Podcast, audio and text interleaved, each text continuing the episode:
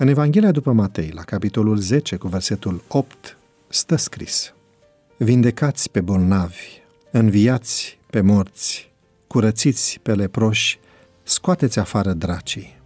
Fără plată ați primit, fără plată să dați. Ca adventiști de ziua a șaptea, știm că misiunea noastră este de a aduce vestea bună a Evangheliei până la margine pământului. Aceasta include și mesajul de sănătate primit prima dată prin Ellen White.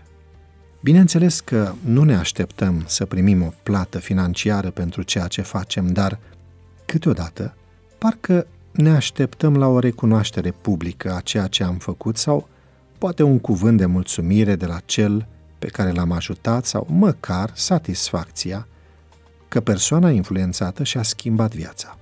Și când, după eforturi intense, nu primim nimic în schimb, ba mai mult, este clar că eforturile noastre au fost în zadar, ne descurajăm și inițial reducem timpul petrecut în misiune pentru ca mai apoi să renunțăm complet. Poate încercăm să schimbăm strategia, să descoperim alte modalități de a spune despre Dumnezeu, dar, într-un final, renunțăm pentru că nu vedem niciun rezultat. Cum să facem misiune dacă nu avem rezultate?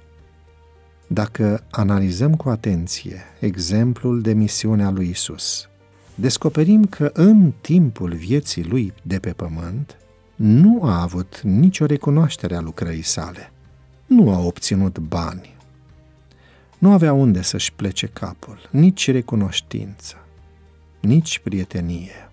Când a avut cea mai mare nevoie, toți l-au părăsit. Nu a văzut o biserică construită și nici o pocăință masivă a poporului Israel. Aparent, toată misiunea lui timp de trei ani a fost fără un rezultat clar. Nu știu de ce noi avem impresia că suntem mai buni decât el.